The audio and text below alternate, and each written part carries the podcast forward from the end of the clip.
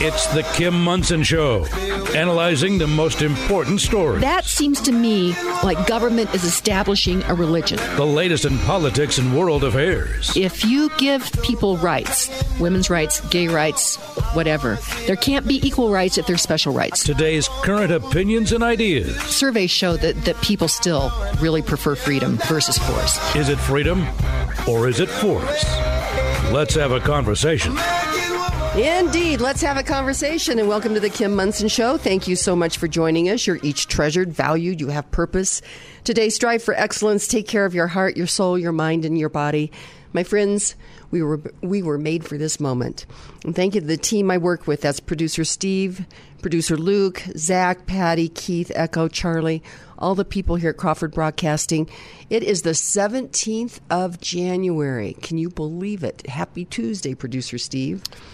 Terrific Tuesday, yes. Uh, beyond the halfway point in this month, and before we know it, it'll be February. I know it's uh, it's hard to believe, uh, but lots of work to do, and uh, we are here to do it. So be sure and check out my website, kimmonson.com. That's M O N S O N.com. Sign up for our weekly email newsletter.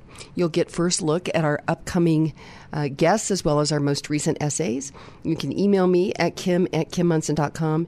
And thank you to all of you who uh, support us. We're an independent voice, and we search for truth and clarity by looking at these issues through the lens of freedom versus force, force versus freedom. If something's a good idea, you shouldn't have to force people to do it. And uh, it's never compassionate to use force to take other people's rights, their property, their freedom, their livelihood, or their opportunity, or their lives via force. And force could be a weapon policy, unpredictable and excessive taxation, fear, coercion, government induced inflation. The, uh, the World Economic Forum is meeting in Davos as we speak, producer Steve. So I wonder what they're up to. At least we're shining light on what's going on over there. And uh, of course, there's. Um, just other ways that we're seeing force as well. So, if something's a good idea, you shouldn't have to force people to do it. Socialism uh, is uh, ultimately, it's not about free stuff, it's ultimately about force. And uh, there's, I mean, that's the two questions freedom versus force, Steve. Yeah, when you go through that litany of uh, things, it's never compassionate to use force, and yet at every level of government, that that seems to be the only tool, you know, in their tool belt. That is uh, that is in their tool belt. They government does not create anything. If government is giving somebody something, it means that it is being taken away from somebody else, either their neighbors or our children and grandchildren through the debt that is being incurred uh, right here in the United States. You know, speaking of debt, I guess you know we're we're at that that place where we're going to start talking about finance, you know, for the country, paying the country's bills. And I, I just, whoever the person, the first person is who talks about raising the debt ceiling, I can't wait to see who that person is and what kind of fire they draw. Yeah, it's going to be interesting because we won't you know, come up with any real creative methodology of uh, you know financing the country. The only solution, the only one that we you know, again limited tool belt. The only thing we've ever done is well, let's just raise the debt ceiling. Just kick that can down the road to uh, our children and our grandchildren who have no say in incurring this debt. This is antithetical to what the founders had. Uh, had uh, in mind when we founded our country, and we were they passed on freedom to the next generation.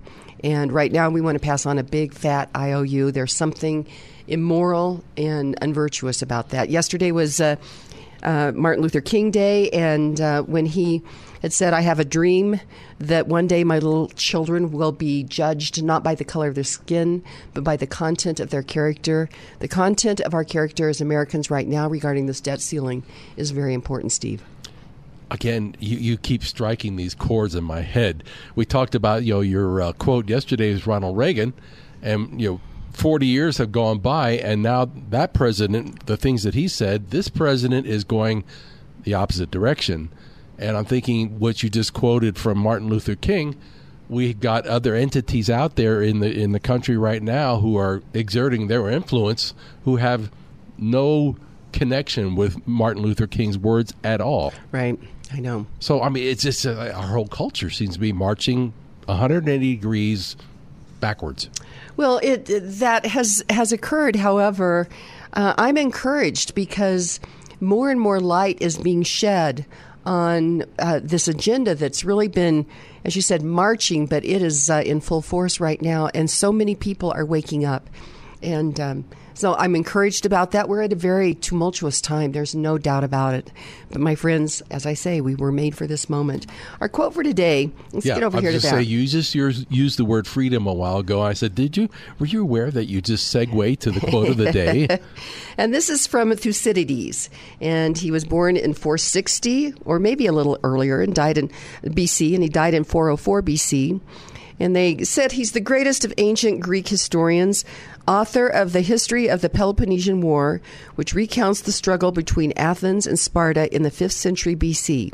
His work was the first recorded political and moral analysis of a nation's war policies. And he said this He said, The secret of happiness is freedom, and the secret of freedom is courage. And we are asked to have courage these days. that to me is the essence of uh, the founding fathers. It is. It is. And we are in a founding fathers moment at this time. Um, a couple of things. First thing, I did go out to the National Western and uh, met Trent Luce, which was really, really a lot of fun. He's going to be on the on the show tomorrow. And uh, I said, uh, we talked a little bit about my essay, Colorado's scam, Scrambled Egg poli- uh, Policies. And fi- you can find that on my website. You have to go just look at it just because of the image that Zach came up with it.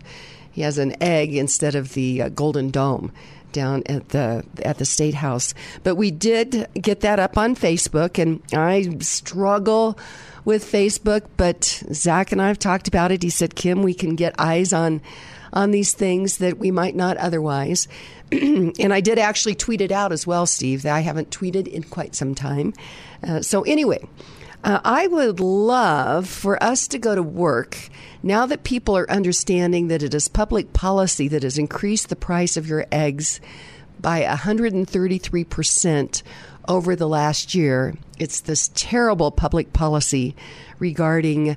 Um, the square footage of chickens, and they have to have a scratching area, and they have to have a dust bath. And uh, it, do you think that's really the proper role of government when we've got serious problems like? Um, number one or number two in car thefts in the in the country. Our kids are falling behind on reading, writing, and arithmetic. Uh, crime is is um, is is is just. Uh, I mean, it's unbelievable what's happening in Colorado. The city is so dirty. I can't believe that either. And uh, they're concerned about making sure that a chicken has a dust bath. I hope you're not looking for an argument here because I don't. I don't have one. So let's see. I think we should go to work to get that thing repealed, either through legislation or the initiative process. So let me know what you think about that. But now that people are starting to connect the dots, and we have to connect those dots and put it right at the feet of the legislature. And then this governor, governor signed it on July 1, 2020, but it didn't take effect until after the 2022 election when he ran for reelection. Hmm. Hmm. What do you think about that? Well, well yeah, and uh, whether you're talking about eggs or again, uh, did you notice our reference gasoline station out here on Parker I Road? did. Mm-hmm. Uh, I did the math. It was like 24, 23, 25 cents in one day. Uh-huh. When I came in yesterday morning, you know, I come in early. It was three Mm-hmm. and uh, on the way home three fifty three or something Mm-hmm. like that. And I was like, wow, in, in one day. But on the other hand, is the fact that we had uh, it was very quiet, but the, the White House, not necessarily Biden himself, but the White House came out and said, "Oh, we're starting to wonder if maybe cancellation of the Keystone Pipeline was a mistake." Dude, oh, really? duh. Duh. And, and it's interesting in a way. That's kind of a segue to. Um, I, I have I have learned that the green in the new, the green energy deal, it's not about the environment. It is all about the green that is going in the PBIs, the politicians, the bureaucrats, and interested parties' pockets. But this is uh, the bill of the day is House Bill 23 1005. So again, H, House Bill HB 23, and it's the fifth one, 1005, New Energy Improvement Program Changes. and it is uh, sponsors are um, all Democrats, uh, both uh, Representative Jenny Willford, Democrat, Brianna Titone, Democrat, and Senator Sonia Wakaz Lewis, I think. I do. I would like to try to get the the pronunciation right. I'm not sure I did that. Um, and Democrat. And this is, looks dangerous to me. It says concerning changes to the new energy improvement program, and in connection therewith, adding resiliency improvements and water efficiency improvements to the program, modifying the new energy improvement district's notice requirements, and removing the district's hearing requirement. Now that's a little concerning. Seems like there should be hearings that people could go to. Um, goes on to say the Commercial Property Assessed Clean Energy Program, CPACE, is part of a new energy improvement program. It allows owners of eligible real property to apply to the Colorado New Energy Improvement District, of which there's not going to be hearings, to finance certain energy efficient improvements. The bill allows owners to also apply to the district to finance resiliency improvements and water efficiency improvements. Now, for, you have to first of all ask where's the money coming from that they're going to do this. But anyway, additionally, when the district approves a CPACE application, an owner consents to the district levying a special assessment on an owner's eligible real property. Current law requires the district to notify district members and existing lien holders about the special assessment and the availability of a hearing to resolve any complaints or objections.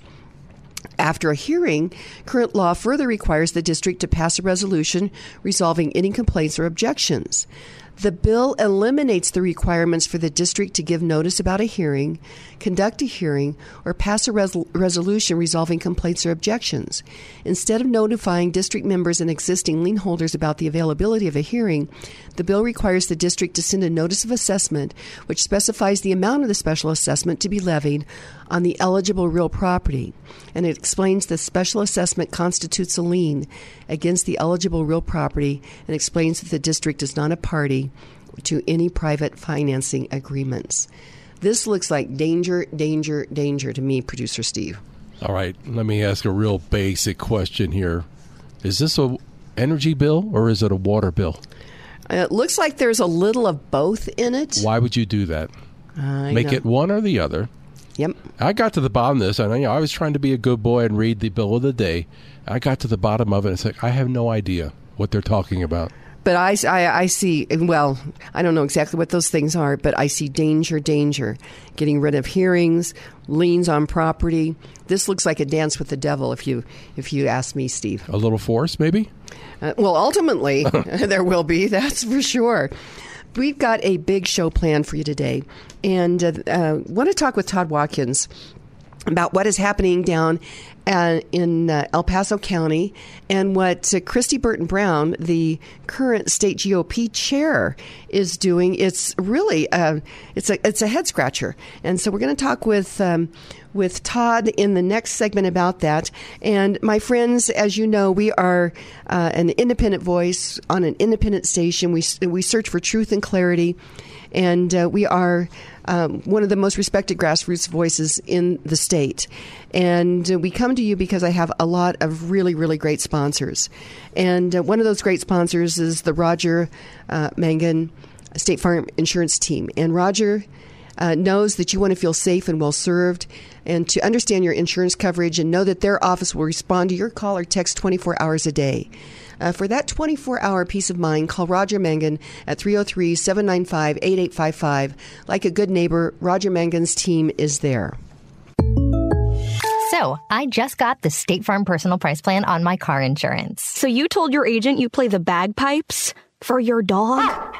What? No, I didn't get that personal. My agent just helped me create an affordable price just for me. Okay, let me show you what I've been working on. Hey, Buster!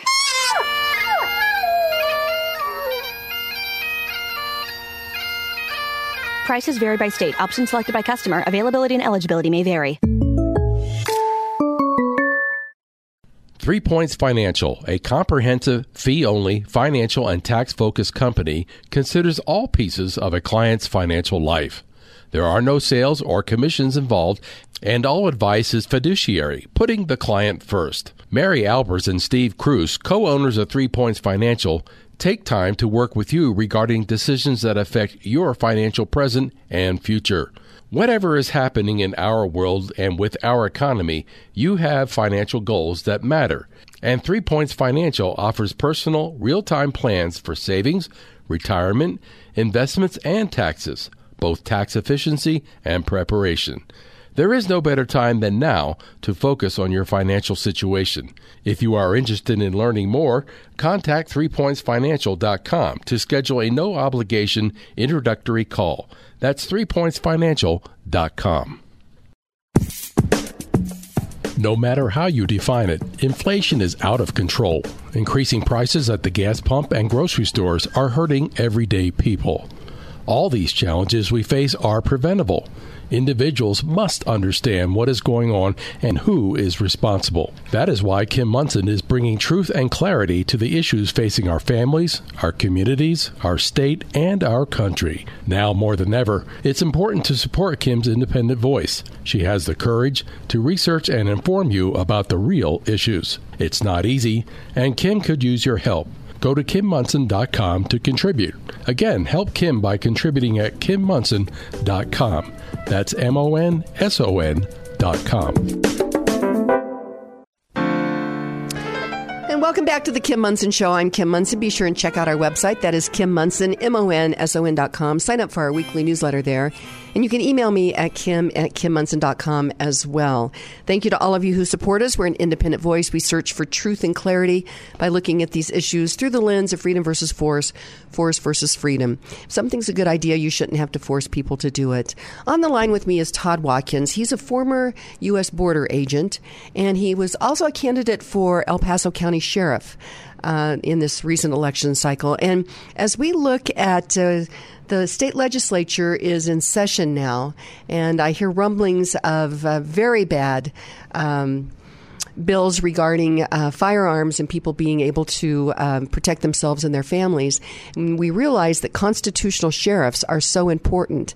And I know that uh, Todd Watkins uh, ran as a constitutional sheriff. Todd Watkins, welcome to the show.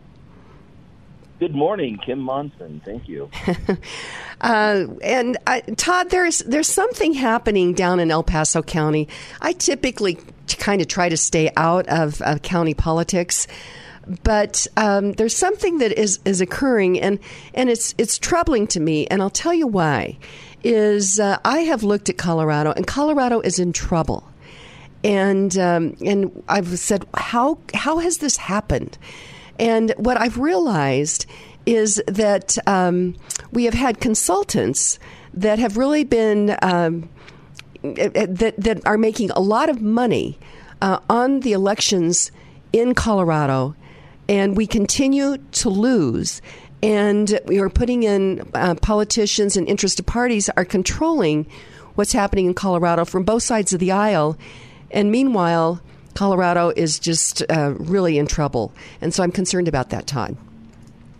You should be. Um, just my own brief uh, experience with Colorado politics, uh, it is evident, it is really clear that being in a constant state of crisis with the with the party with conservative values has kept those uh, those lines of funding open.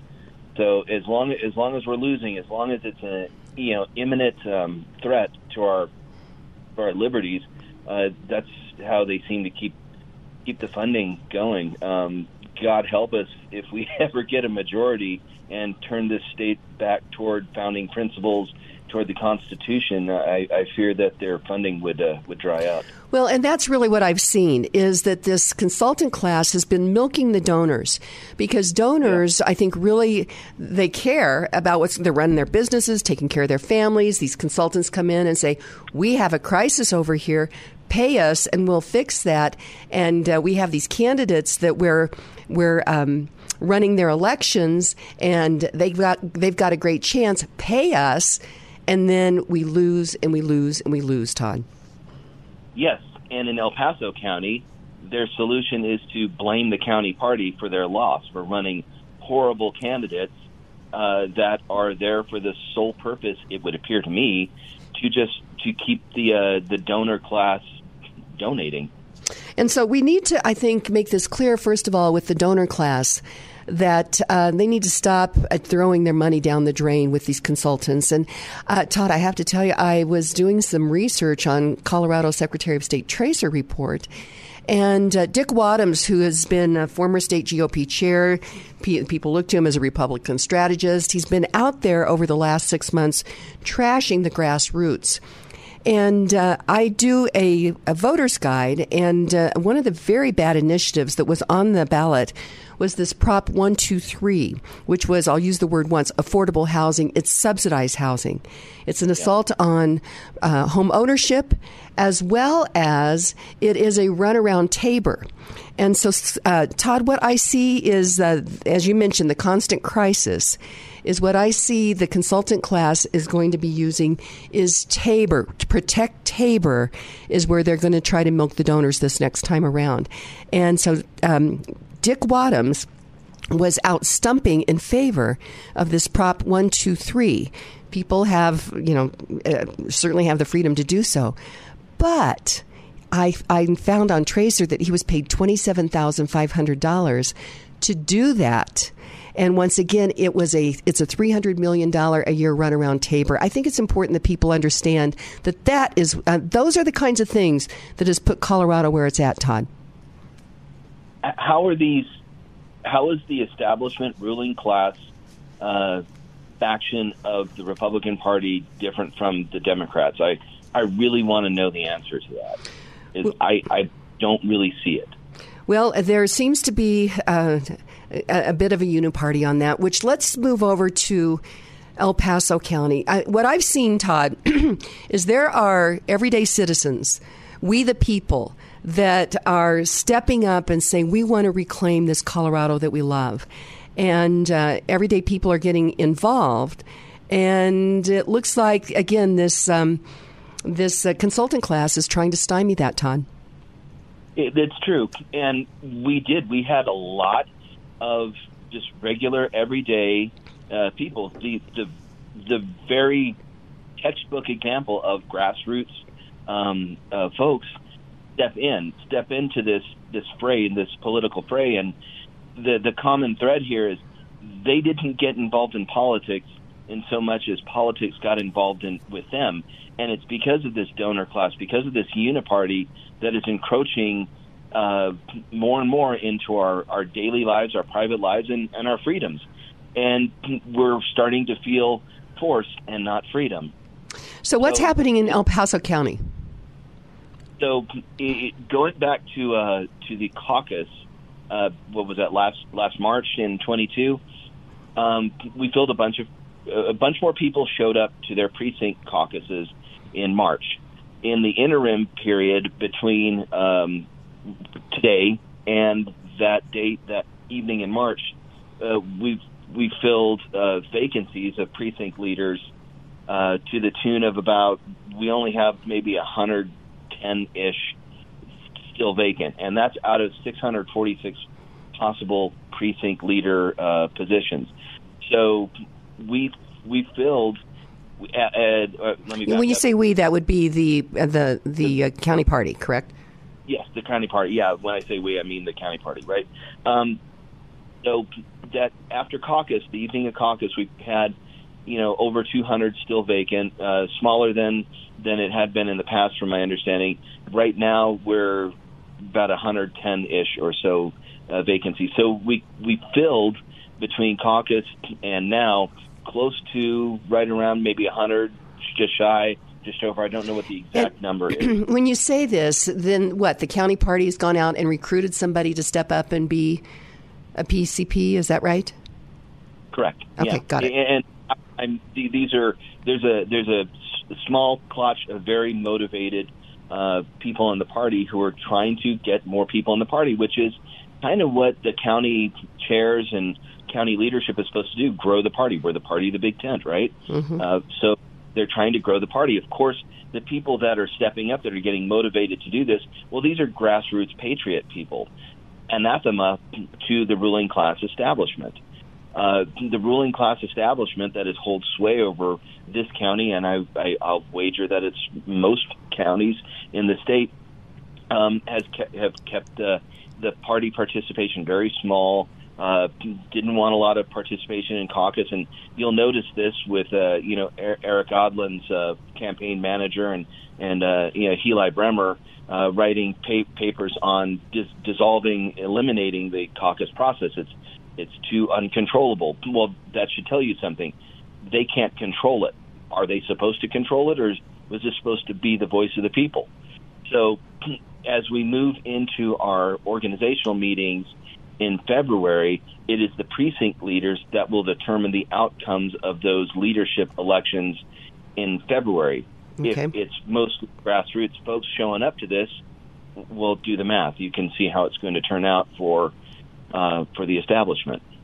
So, uh, if grassroots people show up, they will elect um, people that have not been part of that consultant uh, class. And so, so what's going? to So, KBB and Kristi Burton Brown is doing something about this. Yes.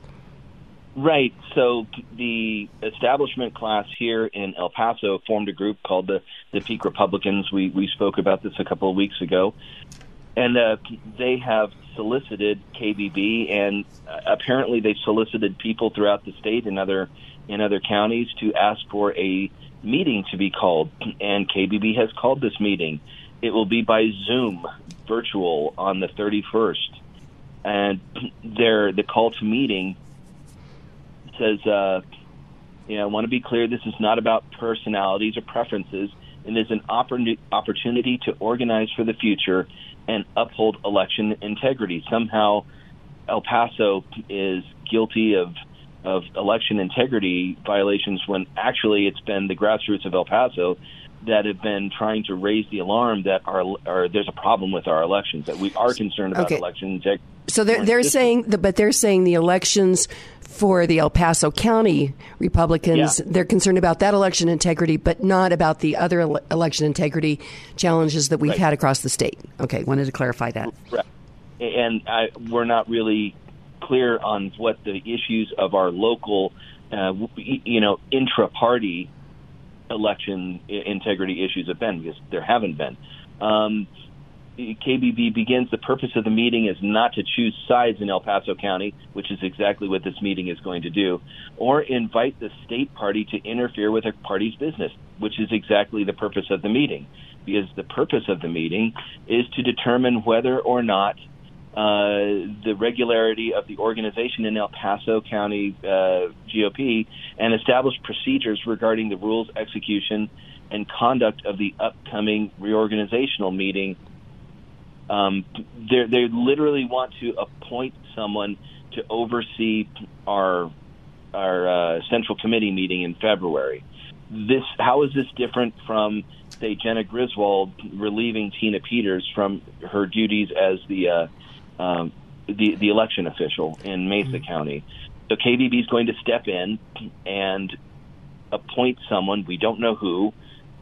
We can imagine. We probably have some usual suspects uh, to to organize our meeting. And the second part, and this is the really dirty part of this, to determine the legal, legally valid list of members of the Central Committee. That is talking about those, uh, PCPs. Yeah, the PCPs that that were uh, uh, filled by through vacancy committee uh, since the caucus in in March. So they they literally want to disenfranchise and remove. You know, by my math, I'm, I'm not the best mathematician.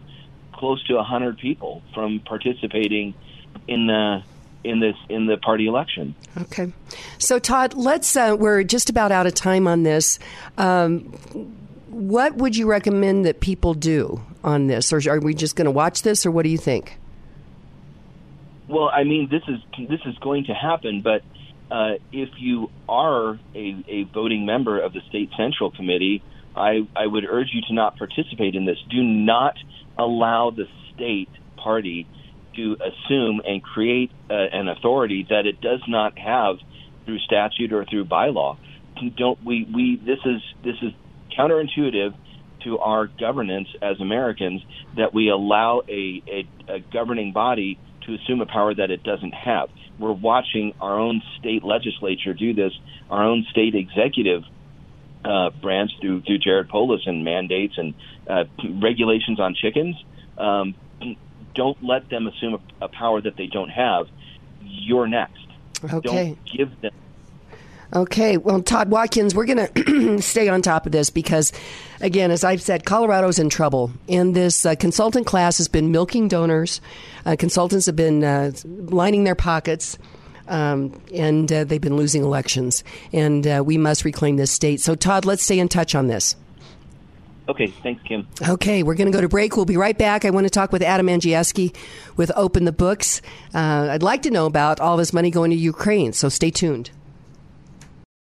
Home ownership, a place to call your own, has created wealth for Coloradans throughout the years. Award winning realtor Karen Levine with RE/MAX Alliance understands the importance of home ownership. Karen Levine works tirelessly at the local, county, state, and national levels to protect your property rights. With nearly 30 years' experience as a Colorado realtor, Karen Levine will help you navigate the metro real estate market, whether you're buying your home, selling your home, considering a new build, or exploring investment properties. Call Karen at 303 877 7516. That's 303 877 7516 for answers to all your real estate needs. You'd like to get in touch with one of the sponsors of The Kim Monson Show, but you can't remember their phone contact or website information. Find a full list of advertising partners on Kim's website, kimmonson.com. That's Kim, M O N S O N dot com. What do Albert Einstein, Thomas Edison, and Nikola Tesla have in common? None of these men graduated from college, but each of them had enormous intellectual curiosity. Scientist Dr. James Lyons Weiler is creating a new kind of educational model for the busy, intellectually curious. IPAC EDU. Classes are affordable and interactive, and experts in each of their fields with courses in biology, philosophy, analytics, health and wellness, political science, chemistry, regenerative science, and psychology. There is a spring 2023 course for you. Dash over to ipacedu.org, ipac-edu.org for more information and to register. That's ipac-edu.org. And welcome back to the Kim Monson Show. I'm Kim Monson. Be sure and check out our website. That is Kim Monson, M O N S O N.com. Sign up for our weekly newsletter there, and you can email me at Kim at KimMonson.com as well. I'm so pleased to have on the line with me Adam Angieski. He is the founder of Open the Books, uh, which is uh, shedding light on where the money is going. And uh, he's had a recent success, uh, well, many successes, but uh, we want to talk a little bit about that. Adam Andrzejewski, welcome to the show. Great to be on the program, Tim. Kim, thanks for having me on. Well, congratulations is in order regarding Well, the 118th Congress and the Read the Bill. Yeah, look, it was a big victory. Like, you know, the read the bill provision, a 72 hour timeout to simply read what's in the legislation, that was on the ash heap of history two years ago. And our chairman, Thomas W. Smith, noticed that. He noticed it was a great transparency issue on legislation. And so we picked it up and we ran it really hard. Like, we got tens of thousands of signatures on our petition, read the bill at openthebooks.com. Every single speech I did, you know, to the, whether it was up on Capitol Hill or at the American Legislative Exchange uh, national conference out in San Diego to close the year 2021, uh, you know, whether it was at the Reagan Ranch, I talked about read the bill. And it always got one of the biggest applause lines of the entire speech. People are sick and tired of the omnibus, minibus, you know, these massive thousands of pages spending bills dropped in the middle of the night. They vote on it the next day, and nobody even knows what's in these things. It's And it's so the terrible. Republicans adopted this. They adopted it in their House rules package for the first time in history. So it's in there.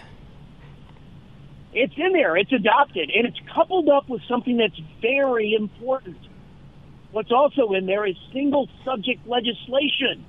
So no more omnibus bills. The bills are going to be much smaller, and we're going to have time to tear it apart. And as a matter of fact, there's going to be debate as the bills work through their committees. Public debate with sunshine on all the provisions and all the lines of the legislation. So this is a massive victory for transparency in congressional legislation coming out of the United States House Republicans and the and the new caucus, new majority. Okay, Adam, what? It took 15 votes for Kevin McCarthy to be named Speaker of the House. And the, the 20 holdouts, and, and I'm hearing that actually there was a lot more people behind the scenes. But could this be credited to the 20 holdouts, or what do you think? Yeah, look, when Congress is in session, Kim, your life, your liberty, and your property are not safe. I was perfectly happy with Congress being out of session for a week. No problem. And then they drove massive reforms. So it's, you know, in addition to the transparency and legislation reforms, you had spending reforms. We've never seen anything like this either. So on spending, you know, they've capped it at 2022 discretionary spending levels. And then if they increase the, the debt ceiling, and that debate's going to be had, you know, immediately, they're going to have to come in with corresponding spending cuts. So these are great rules. You know, our national debt over the course of just the last 20 years has risen from a little shy at the start of the George W. Bush administration, a little shy of $6 trillion, to over $31 trillion Mm. in 20 years. Five time increase in our national debt. No one was talking about spending. And these 20 courageous members of Congress put it on the table, got it into the rules package, and now, you know, we're talking about spending caps and spending cuts. Oh, that's remarkable, Adam. Congratulations. Yeah, well, you know, it's a target rich environment for waste, fraud, corruption, and taxpayer abuse, right? Right. So, you know, I mean, I was just on the Russell Brand podcast. And look, I appreciate, Kim, your platform here to educate, you know, the, you know, people right there in Colorado on what's going on with congressional spending. Because one of the examples I highlighted was the $75,000 grant. You can think it's a small grant, but it goes to the culture of corruption in our largest institutions in this country. Harvard University, with a $50 billion endowment, took this $75,000 grant to buy about 100 lizards. They bought leaf blowers. They stuck them up there in trees and blew the lizards out of the trees to study the force of hurricane winds on lizards. Okay? If it has merit, Harvard should have funded it by themselves. Agreed. Like the load on the, on the taxpayer. Agreed, agreed. Well, I wanted to talk with you about Ukraine, but I just, I'm looking at openthebooks.com and um, this podcast that you did with Russell Brand, that had to be pretty interesting. And you just did that, what, yesterday? Yeah, just published to YouTube over the weekend. And look, he's a force of nature. I mean, he's whip smart. He said my last name, Kim, better than I say my own last name, Ivan Jayevsky. I mean, it was uh, it was 16 minutes. We covered a ton of ground. You know, we talked about the secrecy of our public health. Three keys to public health. Number one, secrecy. At OpenTheBooks.com, we've uncovered a hidden $1.4 billion hidden royalty stream. We broke that in May, and you know about it because Rand Paul picked it up and has quizzed Fauci on the third-party royalties twice in Senate congressional hearing. And you also know about it because in the House Appropriations hearing, John Moolenaar out of Michigan quizzed the acting director Lawrence Tabak, who was there for his budget from Congress, but he had to answer questions on third-party royalties, and he admitted that yes, every single one of the payments to the scientists, 325 million, they're split. You know, 1.4 billion went to the agency, and they've disclosed via our federal lawsuit, 325 million went to leadership and scientists at NIH. 2,400 scientists. He said yes, every single one of those payments has the appearance of a conflict of interest. But trust us, we have firewalls. You know, the second key to public health is meet the Fauci's. Mr. and Mrs. Fauci, they out earn the president, and she out earns the vice president as the chief bioethicist at the National Institutes of Health. And then the third key is this target rich environment of waste, fraud, corruption, and abuse of spending within public health. And uh, having light shed on this, Adam, is so important. Um, I mean, what you're saying is almost unbelievable to me.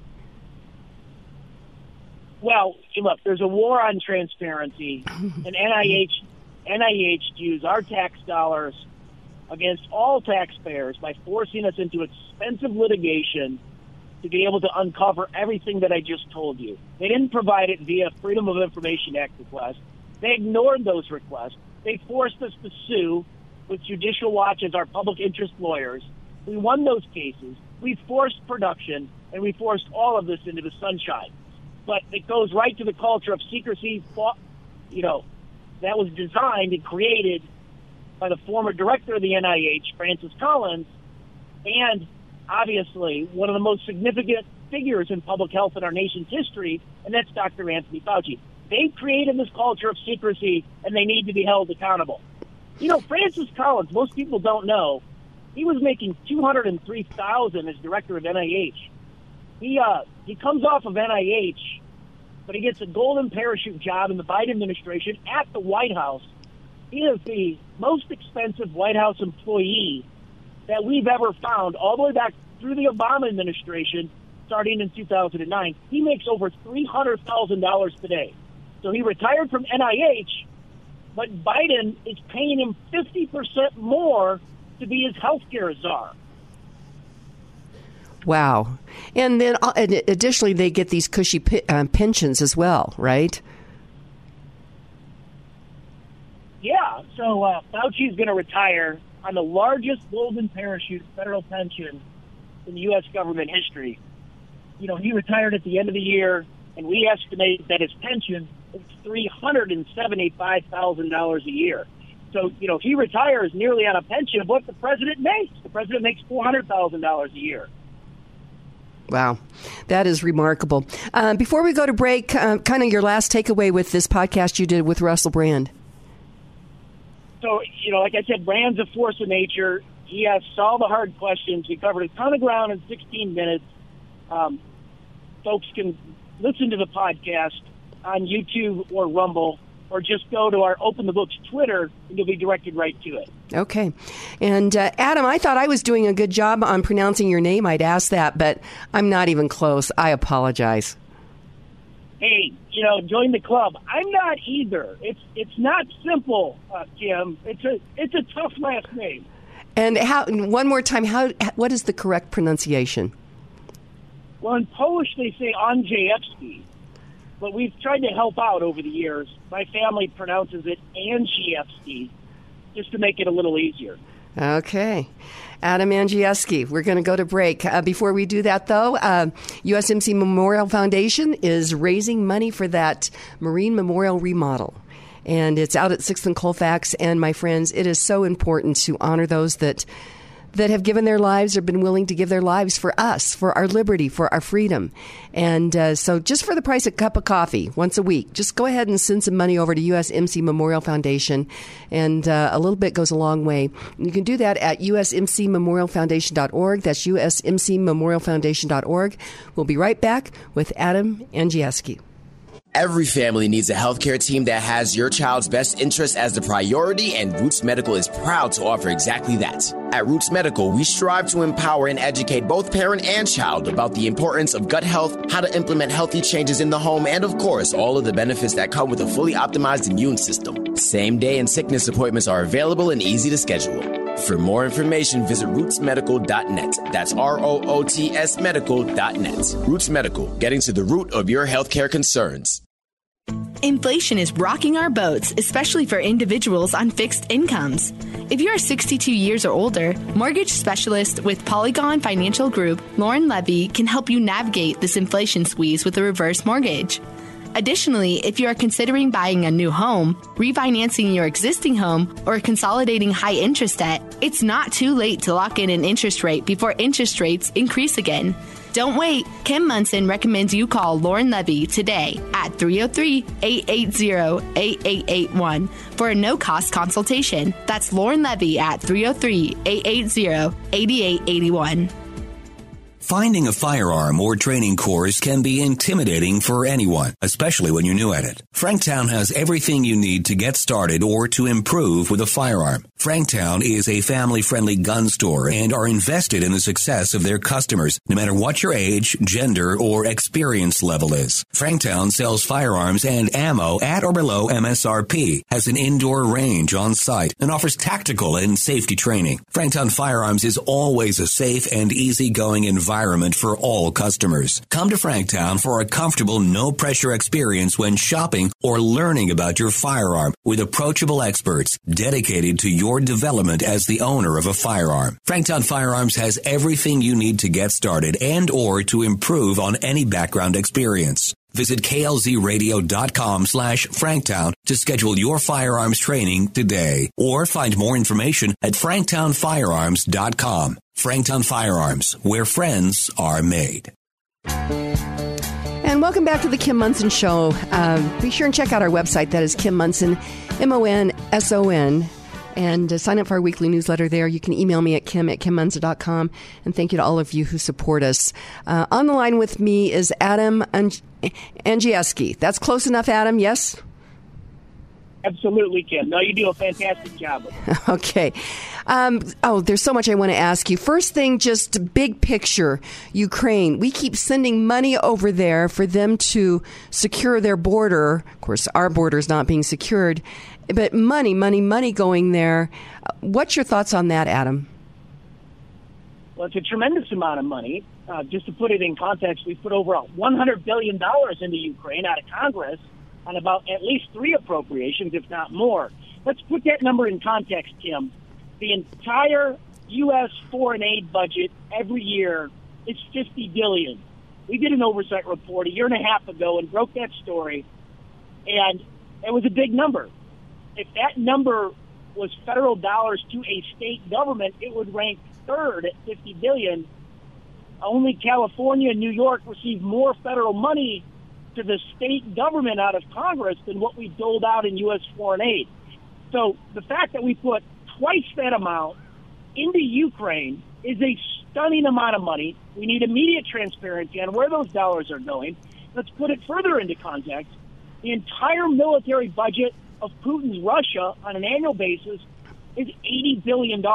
We put more money into Ukraine than the Russians spend on their entire military budget for the year. The Chinese spend half of that. They spend $200 billion, and we put $100 billion into Ukraine alone. So the spigots are wide open. They're flowing. We need immediate transparency every time online in real time with our U.S. foreign aid to Ukraine. Absolutely. So I know you're on that. I want to change uh, gears just a little bit here and talk about Southwest. They had quite the quite the challenge over Christmas. Uh, and so, what's your thoughts about Southwest, their Christmas challenge? So, Southwest couldn't keep a plane in the air over Christmas during that, that roughly little over a week. They canceled 15,000 flights. They affected millions of Americans who were trying to fly. So, immediately we found the number. We nailed it. Their U.S. taxpayer aid since 2020, again, it's a stunning $7.2 billion of U.S. taxpayer generosity into Southwest Airlines. It was used to cover their payroll and their benefits. You know, they have 54,000 employees, and that means if you do the math, each employee on average received $133,000 of taxpayer support. We covered their payroll, in essence, for an entire year at that airline. They were the first airline to emerge profitable from the pandemic. In the first quarter of 2021, they made a $116 million profit. We looked at their annual report. They started 2021 coming out of the worst year of the pandemic with $14.3 billion of cash on hand. Okay, what did they do with that money? They didn't upgrade their IT infrastructure, of course. It was still back in the 1990s. That's what melted down over Christmas. They instead expanded their airport footprint. They went into new airports and, and they expanded the number of airports that they're flying to. For, for example, in Illinois, in Chicago, they expanded to O'Hare. They already had their hub at Midway in February of 2021. And they did this across across their company. So yes, the, the CEO needs to go in front of Congress he needs to explain. They need to show in detail a forensic audit on how they spent $7.2 billion of U.S. taxpayer pandemic aid, and they couldn't keep a plane in the air for Christmas. Yes, and in fact, we uh, we experienced that personally and had to make adjustments on that, uh, which was really frustrating. It was stressful, but it was stressful for many many people. Um, yeah, my, my family too, Kim. I hope your experience was better than ours. Our flight looked like it was running on time. We checked our bags at the curb. We never saw those bags again for 10 days. Oh, my gosh. Uh, we ended up having to use a, um, my family member used a different airline because it was important that they got here. So, you know, there was a lot of adjustments on that. Uh, yeah, a lot of money that's that being. entire fare. You can get that entire fare back. You know, I hope you you claim that entire extra uh, fare. Uh, Southwest will pay it out. Oh, okay. Well, I'll go to work on that. Okay. Hey, um, next thing I want to just talk about uh, if you go to open the books, and uh, how does it work exactly? But somehow you're able to cap- uh, capture where I'm at. And then up at the top of the screen, you have uh, reports on many of the different uh, governmental entities uh, near me. And um, how does that work exactly, Adam? Because I, I'm looking at one for Aur- Auraria Higher Education, which is absolutely fascinating. But how does that work, Adam? So we use your computer ID address location, and then, um, you know, our algorithm is smart enough then to immediately pull the units of your local governments within a 15 mile radius in alphabetical order right in front of you. So you can just click a logo and go right to that payroll of that unit of government. So it'll hyper it hyper localizes your computer, pulls your local units of government in, and then you can go right to them. And so I'm, I just happened to, to um, click on Aurora, Auraria Higher Education Center. And as I'm looking at it, I'm like, wow, this is pretty uh, interesting. Uh, the uh, executive director makes uh, salary, well, annual wages. Does that that doesn't include pension, does it? When you have annual wages? Right. Yeah, it's, it's cash compensation. Wow. So that would be $168,000 that he is making. But I, I went over to page number two, and the bookstore manager makes $93,000. I mean, that's, that's a pretty healthy salary. Well, it really is. Yeah, in, in California, we've actually found the bookstore managers in some of the colleges and universities out earned the governor. I mean, so when you open the books, it's absolutely incredible as to what you'll find. Kim, you know, and I probably talked about it on your show last spring, that lifeguards in Los Angeles County make up to $510,000 a year. We actually found 98 LA County lifeguards make more than $200,000 a year. The top paid, like I said, makes more than a half million, and it actually comes with a take-home vehicle. The top LA County lifeguards also receive a take-home vehicle that's a Toyota Sequoia. Boy, that is uh, that is uh, stunning. And so, uh, as we open the books, what what I mean, where you're having success stories on this, what would you say is um, what, maybe one of your top success stories, in addition to what just happened with um, in Congress? So, you know, the immediate one that comes to mind wasn't the one that got a, a got as much press, although we got a lot of press on it. We found that the, in the top 300 largest and wealthiest law firms and accounting firms, 126 top law firms received 809 million dollars worth of forgiven paycheck protection loan program loans last, you know, from 2020 through last year. 236 of the top 300 largest accounting firms received over $600 million worth of forgiven PPP loans. You've got the largest, wealthiest law firms in the country. Their partners are knocking down millions of dollars during 2020 and 2021 on their on the on the ownership of their partners, on the partnership of the law firms, their equity payments. The their, the law firms are racking up hundreds of millions of dollars worth of revenue, oftentimes increasing their revenues during the pandemic years while they applied for under the rules, received and were forgiven on tens and hundreds of millions of dollars worth of PPP loans.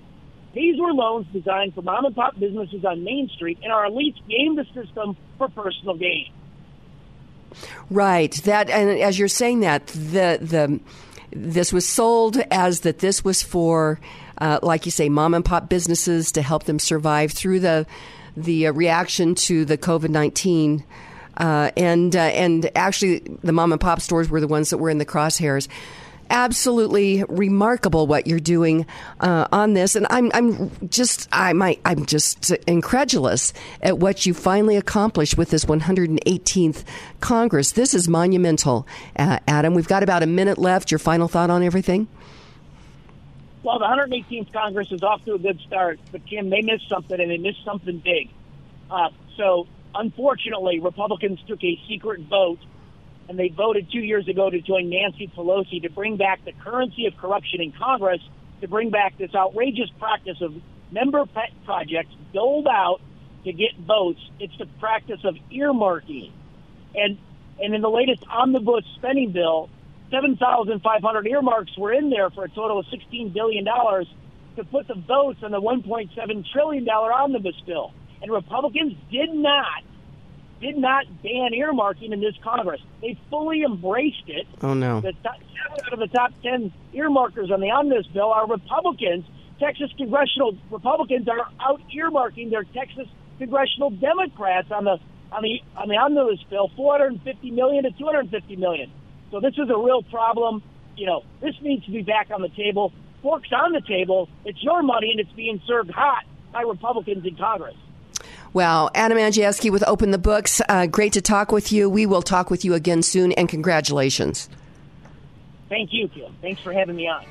And uh, our quote for the end of the show is from Thucydides. He said, Knowledge without understanding is useless. So, my friends, today be grateful, read great books, think good thoughts, listen to beautiful music, communicate and live well, live honestly and authentically, strive for high ideals, and like Superman, stand for truth, justice, and the American way. My friends, you are not alone. God bless you and God bless America. Stay tuned for hour number two.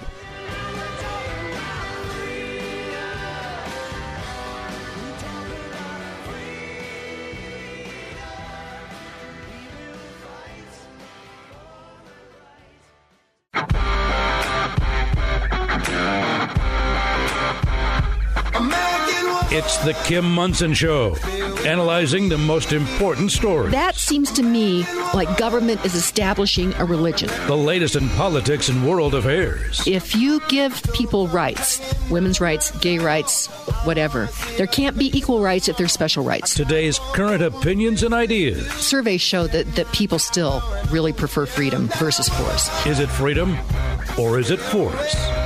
Let's have a conversation. Indeed. Let's have a conversation and welcome back to the Kim Monson Show. Thank you so. This is our number two. Thank you so much for joining us. You're each treasured, valued. You have purpose. Today, strive for excellence. Take care of your heart, your soul, your mind, and your body, my friends. We were made for this moment. Thank you to the team I work with. That's producer Steve, producer Luke, Zach, Patty, Keith, Echo, Charlie, all the people here at Crawford Broadcasting. Zoomed through that first hour, Steve. Yeah, I, I can't get my head around some of the things that Adam was sharing with us, but uh, you know they are a bright spot. Uh, yes, this uh, the success on uh, changing many of these rules in in uh, the House of Representatives is a big deal. So thank you to the twenty that made that happen. Check out our website. That's Kim Monson, M-O-N-S-O-N dot com. Sign up for our weekly email newsletter. And you can email me at kim at kimmonson.com as well. And thank you to all of you who support us. We're an independent voice. We search for truth and clarity by looking at these issues through the lens of freedom versus force, force versus freedom. If something's a good idea, you shouldn't have to force people to do it. And it is a great Tuesday. It is a Karen Levine and Lorne Levy Tuesday. Karen Levine, welcome to the show. It's great to have you in studio. It is great to be here. And the drive in was somewhat seamless. yeah. Sometimes you have challenges getting over here. I do. 270, I 70, 225, Highway 36. It's, it's a journey. you know, maybe what we should start to have you do is give us uh, the road report. Road report. and Lorne Levy, it is great to have you. You were uh, in, um, you took a little vacation. Yeah, finally. Yeah. It was good. And uh, just back in Little Tanner and ready to go. Ready to go. So it's great to have you here. We're going to get uh, get to you guys in the um, second and third segment. You'll be here for questions as well. And again, you both are, have been great sponsors of both the shows, and another great sponsor is Hooters Restaurants, and they have five locations. That's Loveland, Aurora, Lone Tree, Westminster, and Colorado Springs, and uh, they have. Uh, Wings Day Wednesday. You buy 20 wings, you get an additional 10 for free. Great place to get together to watch the games. And uh, Monday through Friday, they have specials for both lunch and happy hour. It's an interesting story how they became my sponsor, and it's a story about freedom and free markets and capitalism. You can find that on my website. Uh, so, we're going to get to our quote for today, and then uh, we'll be wanting to talk with another great sponsor, and that is Dr. Rachel Corbett. She is with Roots Medical. That's R O O T S Medical, getting to the root of your health. Uh, our quote for today was from Thucydides, and he was uh, born in 460 ish BC, died in 404 BC ish uh, greatest of ancient Greek historians and author of the history of the Peloponnesian War. Have you read that? Is Not that lately. I'm waiting for it to come on on Paramount Plus. I'm with Lorne on that one. and it recounts the struggle between Athens and Sparta in the 5th century BC. His work was the first recorded political and moral analysis of a nation's war policies. He said, The secret of happiness is freedom, and the secret of freedom is courage. And uh, we are at a time right now where we need to step forward and courage. Uh, on that, uh, Karen, any comments on that? Again, the secret of happiness is freedom, and the secret of freedom is courage. Hmm. You you It's want to ruminate on that? I would like to ruminate on that. Okay. Um, it's a very thoughtful statement. You that can't do that. You can't ruminate on the radio. You can't ruminate on the radio because no one can hear the ruminating. No. How about you, Lorne? Any It comments? sounds like a like a military standpoint. You Yeah. know, um, that you have to have people with a lot of courage to defend your freedom. Right. And I was looking for another quote, and oh, it was Jimmy Do- Doolittle. I was going to use that, and then I, I didn't. But basically, he said the real battle should be from the neck up, and that's really what we're in. Is this battle, of Battle of ideas? ideas. And uh, a woman that has been very involved in this battle of ideas uh, really over the last few years. She's really gotten into it is Dr. Rachel Corbett, and she is with Roots Medical. Dr. Rachel, welcome to the show. Morning, Kim. How are you? I am doing well. And uh, Roots Medical is not just looking at treating symptoms. They want to. You guys want to get to the root of people's health, correct? Absolutely. I think the way that allopathic medicine has been heading is basically just putting out fires instead of really finding the root to medical issues, and that's what we do at uh, at our office. And that's rootsmedical.net, R O O T S medical.net. Dr. Rachel, um, you're also very involved with Colorado Healthcare Providers for Freedom. Um, but I wanted to ask you about these investigations on the CDC. Yeah, I um I I want to do Toby Rogers. Uh, Substack was a couple of days ago, and he's a PhD political economist, master of public policy from Berkeley, and he wrote this awesome Substack, and I want to kind of go over it. I'm going to use it because it was so uh, fantastic. Basically, he said the CDC, the FDA, and the White House have a massive problem. And so Friday afternoon, before the long holiday weekend, the CDC launched a limited hangout. And I, listen, you know, Kim, I don't want to be in this battle. And so when basically the CDC is just throwing out a bone, and I, I was kind of excited on Friday when this came out because I'm like, oh, finally, you know, all of us in this, as you know, are kind of like, oh, finally, people are going to wake up, finally.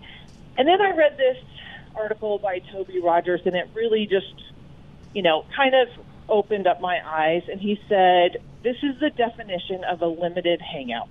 The way a limited hangout works is that if you're an intelligence agency or a global co- corporation, government, or non governmental organization, and you have been doing things that you need to keep away from the public, and those things are starting to come to light such that you cannot just deny what you're doing anymore.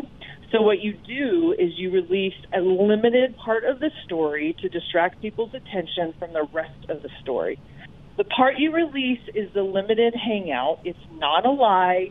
It's just not the whole story. And so you're hanging it out there so that it becomes the whole story and people stop pursuing the whole story. And that that just we've been through this over and over and over again. You know, there's so many times all of us get our hopes up and then just have them smashed because people aren't really they don't really want to know. I mean, you've now at the point had people have severe side effects from the vaccine. All of us have known people who've had strokes or heart attacks or myocarditis from the vaccine. And we've all probably known one person who's passed away from the vaccine. I don't know anybody. I personally do not know anybody who passed away from COVID. And now we want to believe this stuff. We want to believe that our government is good, but it's just not true because what they're doing, especially in this whole scenario, is when they, let me just, there was no con- control group. What they're talking about is they compared strokes from 0 to 21 days after the injection compared to strokes from day 22 to 42. They never, in all of this, did a comparison with the unvaccinated population. And if they did, that's when they would really find the evidence that shows that the vaccine does, in fact, increase your risk of strokes and heart attacks. And and in this particular thing, we're only looking at people 65 and older. Well, you know, what is we all know that we've now seen 17 year olds strokes, and that's not that is not right. And so it was kind of a wake up call for me because as much as I would like this battle to be over, the truth is is they're just throwing us a bone.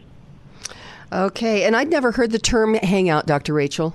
So they hang information out there, huh?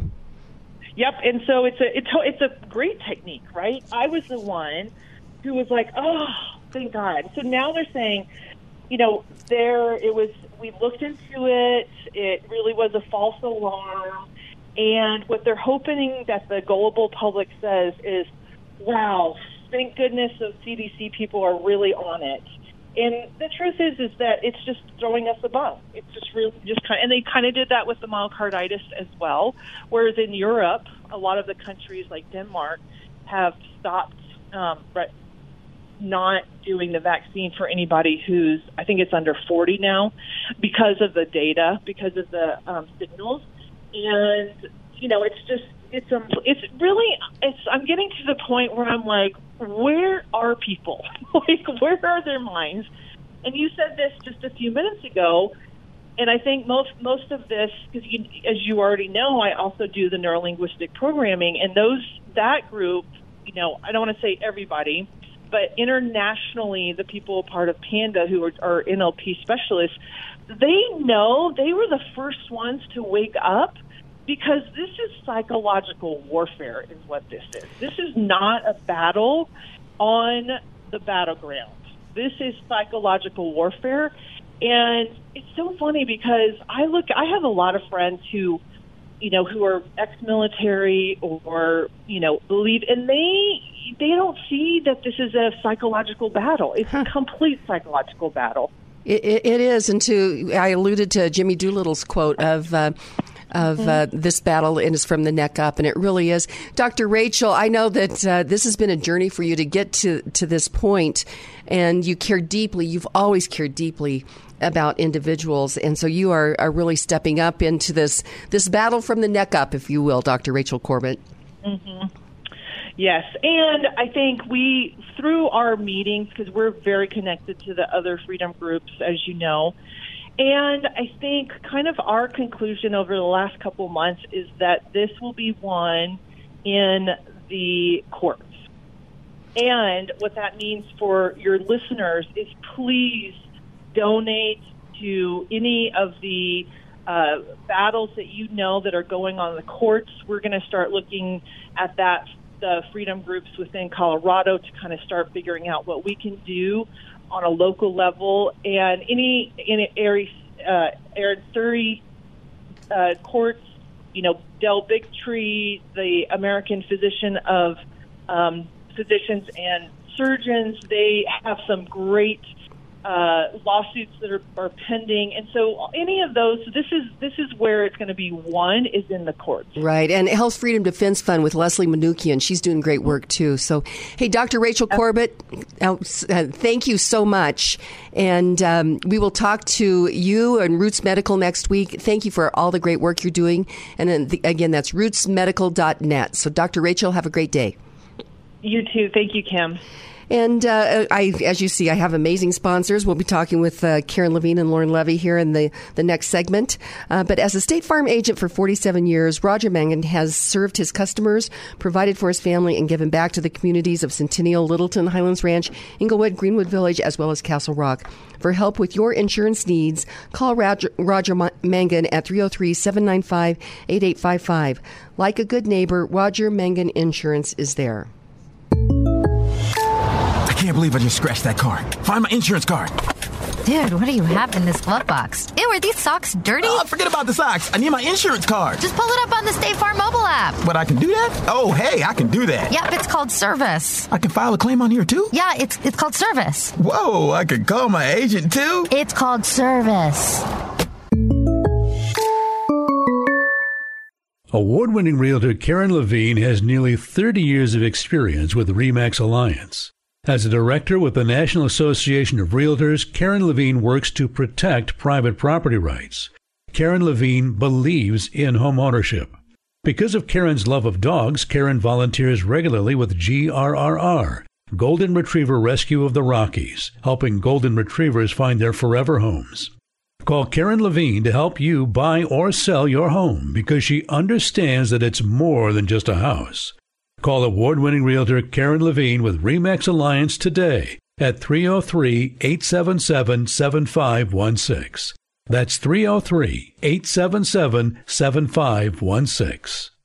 You'd like to get in touch with one of the sponsors of The Kim Monson Show, but you can't remember their phone contact or website information. Find a full list of advertising partners on Kim's website, kimmonson.com. That's Kim, M O N S O N dot com. And welcome back to the Kim Monson Show. I'm Kim Monson. Be sure and check out our website. That is Kim Monson, M-O-N-S-O-N dot com. Sign up for our weekly newsletter there. And you can email me at kim at kimmonson.com as well. Thank you to all of you who support us. We're an independent voice, and we search for truth and clarity by looking at these issues through the lens of freedom versus force, force versus freedom. If something's a good idea, you shouldn't have to force people to do it. We are into 2023, already halfway through January. In studio with me is Karen Levine, award winning realtor with RE/MAX Alliance, and Lorne Levy. He is a specialist in the mortgage arena, works with a lot of different lenders, and there's a lot of creativity that's going on in that particular arena as well. So, Karen Levine, welcome to the show. Well, it is always a pleasure to be here. And Lorne, it's great to have you in studio as well. I always learn so much from both of you. Well, thank you. Okay, let's start with you, Karen. Uh, what's uh, what's happened? Home ownership. Home ownership. I tell you what, there is such an assault on home ownership, and we're seeing it through this affordable housing. We'll say it once it's subsidized housing. Uh, we've seen public policy that makes uh, homes more and more expensive, and then those people that are pushing the public policy come in with a solution which is really an assault on private home ownership. And it's taken a while for you and I to connect these dots. It has.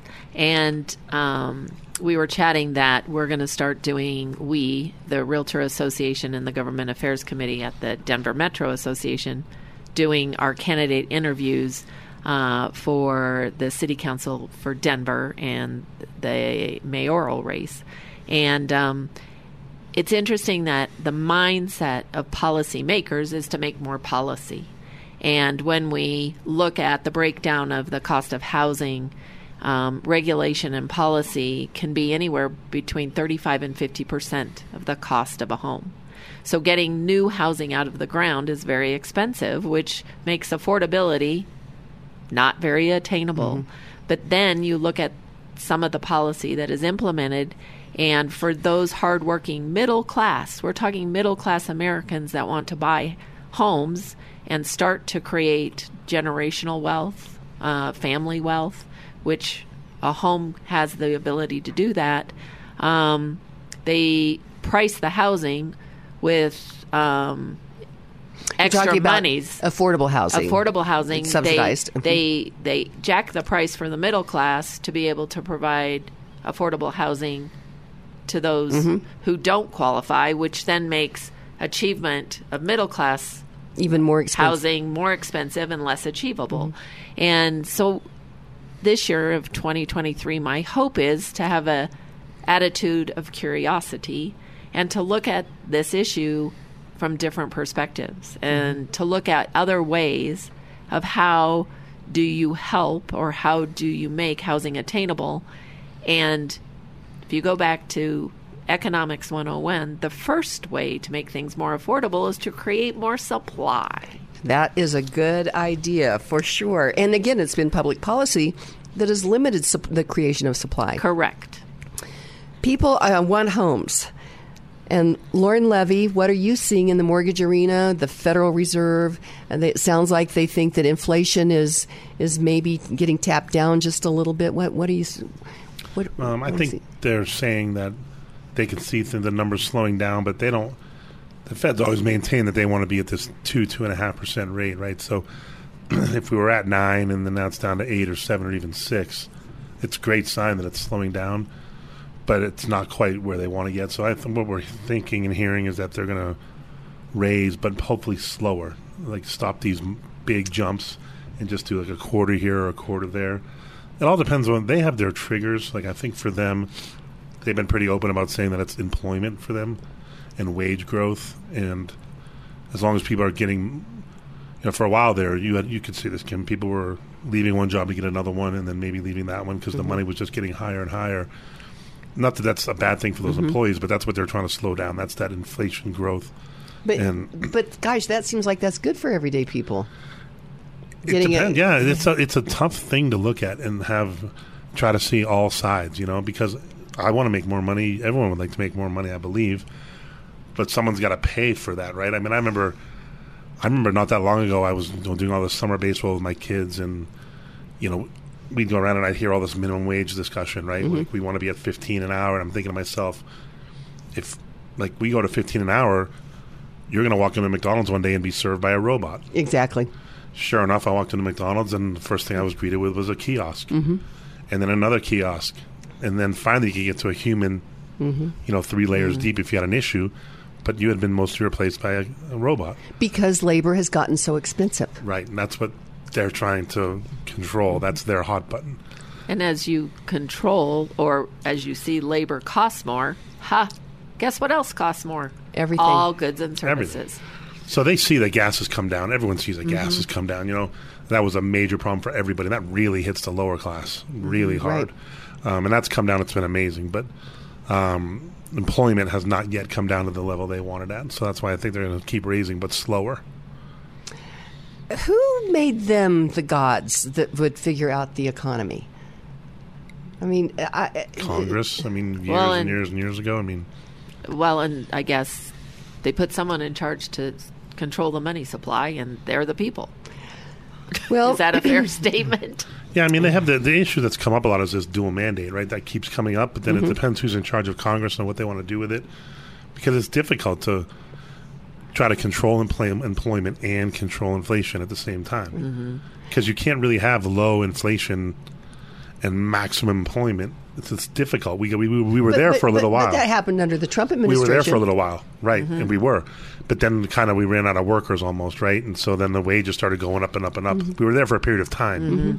but it's hard to maintain. But people were eh, people had more real dollars in their pocket. Agreed. Yesterday, we reported that for 21 per, 21 months in a row, uh, real wages have gone down for everyday people. And it seems to me that that our focus should be on humans thriving and flourishing. How do we get to that? Well, it's freedom. You know, if if if if we shaved twenty five percent of these rules and regulations off of new bills, and you reduce the cost of a new house by twenty five percent, a lot more people could uh, could afford that. But that's not what the econ- the World Economic Forum wants. They want people to live in these boxes. And I I was uh, out at the National Western yesterday. Oh, me too. It, it- did you see that monstrosity of that apartment building? It looks like it's straight out of Soviet Russia. Oh no, I obviously wasn't paying attention. I wasn't paying it, so you know, if you get if you do that, Kim, that if you get rid of regulation to bring a cost down, that doesn't affect what the carpenters get paid. It doesn't affect what the builder makes on the property. It might affect, you know, it's just rules and regulations making things more expensive. So that's not a bad thing. Mm-mm. You know, I mean, we did have basically low unemployment. If the Fed was only in charge of unemployment, we were there. Mhm. It's when their other mandate kicked in that you know. But that was because of, of, of public policy as well. Agreed. I'm not giving an opinion. I'm just saying Yeah. they have two things to manage at the same time. which is what some people in Congress have asked about. Should they only have one? Because to manage employment and pricing at the same, together is tough. hmm I just keep wondering, in a free market, like under a, a um, you know, um, von Mises or something, in a free market, you wouldn't have all of this government intervention. That people in a, a real capitalistic society, trading value for value, you wouldn't need all of this. I agree. You would think people would stop driving, for example, right? When you're paying five dollars a gallon, you're just going to walk, or not. well, that's go. what they're trying to get people or to not do. go. Well, I mean, if Right. eventually the price gets so high, you just can't. If you can't afford it, you can't. Mm-hmm. If you can't afford to fly, you're not going to go on vacation, right? I mean, and that would hopefully the free market would then bring the price back down, Mm-hmm. right? Yes. So, what what do you think uh, from a, a financing standpoint, though? Americans are creative; they're Mhm. innovative, and are you you're seeing people Yeah, I get mean, mortgages and Yeah, I mean, uh Karen and I talk about this. I mean, typically what happens in this situation is rates go up, so people's affordability goes down. But inevitably, there's either less buyers or they have to back off, causing the sellers to have to bring their prices back down a little bit. And if you have a 3% mortgage rate on a $700,000 loan or a 6% mortgage rate on a $600,000 loan, it becomes a lot more equal. Mm-hmm. So you're getting the house for less, but you're at a higher rate, but your payment stays relatively similar. And that's what should happen. So it's it's happening. Mhm. It just takes time to to hap- to get there. So let's uh, let's go to break, Karen, because then we want to talk a little bit about the seller in that scenario Mhm. and what happens with that. And uh, in studio, I have with me Lorne Levy and Karen Levine. And uh, Lorne is an expert in the mortgage arena. His number is 303 880 8881. 303 880 8881. Karen Levine uh, is an award winning realtor with RE/MAX Alliance. If you're going to buy or sell your home or you're looking at a new build, give her a call 303 877 7516 303 877 7516. And uh, just wanted to mention IPAC edu. This is the, the great educational forum that uh, Dr. James Lyons Weiler is creating for the intellectually curious. The courses are very affordable, they're interactive with these amazing instructors and your other students. I'm finishing up um, my class with Dr. Mark McDonald on how not to be fooled, and I'm going to start the class wi- uh, with Aga Wilson on globalism. She'd been at the UN for a number of years. But join me. I'd love to have you do that. So dash over to ipac-edu.org. We'll be right back with Karen Levine and Lorne Levy. Three Points Financial, a comprehensive, fee only financial and tax focused company, considers all pieces of a client's financial life.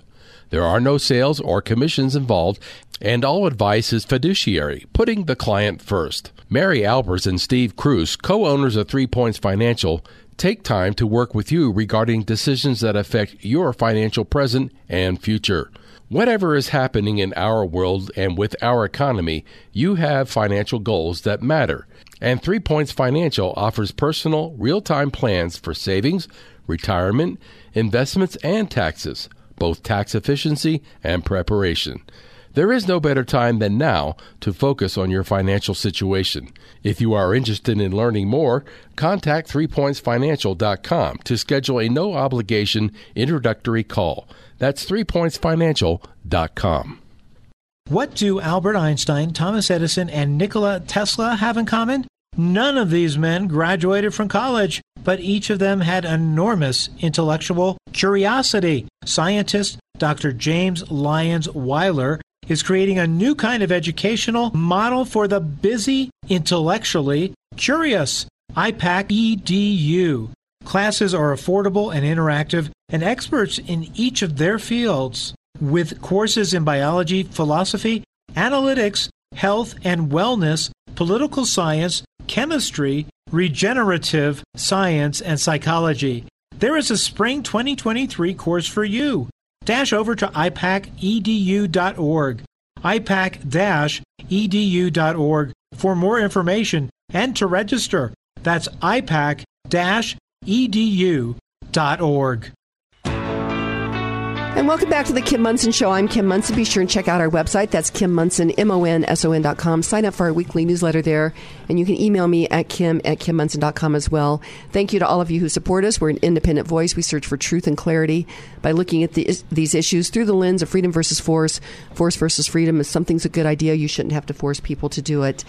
Um, in studio with me is Lorne Levy. He is an expert in the mortgage arena and works with a number of different lenders. And then Karen Levine, award winning realtor with RE/MAX Alliance. Uh, the scenario that Lorne just explained, as interest rates have gone up, in order to to to uh, the the market actually reacts to that, and so sellers are having to bring the price of their homes down. And um, people look at, at a market, they say, "I want to sell at the top." Uh, it, the uh, prices are are softening a bit. So, what are you seeing regarding sellers on, on that, Karen? Well, we have described the realtor organization and us professionals in the market. We described 2022 as a bit of a roller coaster, and we came out in January, so this time last year, and took off. Went, you know, straight up mm-hmm. that hill on that roller coaster, and we had very, very little inventory. We came into the year somewhere around 1,500 units for the metro area. Wow. Which is, you know, that's that's very, very. It's sort of like that toilet paper thing that mm-hmm. happened. Um, so there were a lot of buyers that wanted to buy because, as Lorne said, interest rates were three, three and a half percent. Money was very affordable. That caused values to escalate and appreciate. Sellers got we're in a position to be able to sell at a very high. We believe probably hit that high somewhere in April. Okay. And um, sellers who were leaving the metro area had an opportunity. Sellers who were staying here, you're trading dollars for dollars. Mm-hmm, so mm-hmm. it doesn't really matter when you buy and sell if you're staying within the same marketplace. Mm-hmm. So then interest rates doubled. So fast. So fast. I think was irresponsible, but but it did mm-hmm. happen. Mm-hmm that caused the buyers to to literally leave the marketplace because affordability was not understandable. Mm-hmm. Because money went from 3% to 7%. percent mm hmm And how does that affect my monthly payment? Sellers who needed to sell or sellers who desired to sell to create a market needed to reduce their prices mm-hmm. to make it more affordable to attract a buyer. So the fourth quarter we um, saw buyers trying to reassess what was the environment for them, and sellers trying to assess what do we need to do with our pricing to sell. And buyers were successful in buying, maybe at a better price. Well, in most cases, at a better price than what they would have bought at in April, March, April, mm-hmm. but they paid more. Their cost of money. The cost of the money. Interesting to see. So I had a I have a listing in Englewood, a beautiful ranch style home. We priced it at 735 coming out of the marketplace onto the market um, fourth quarter. My team felt strongly that we should take price reductions the first week in January.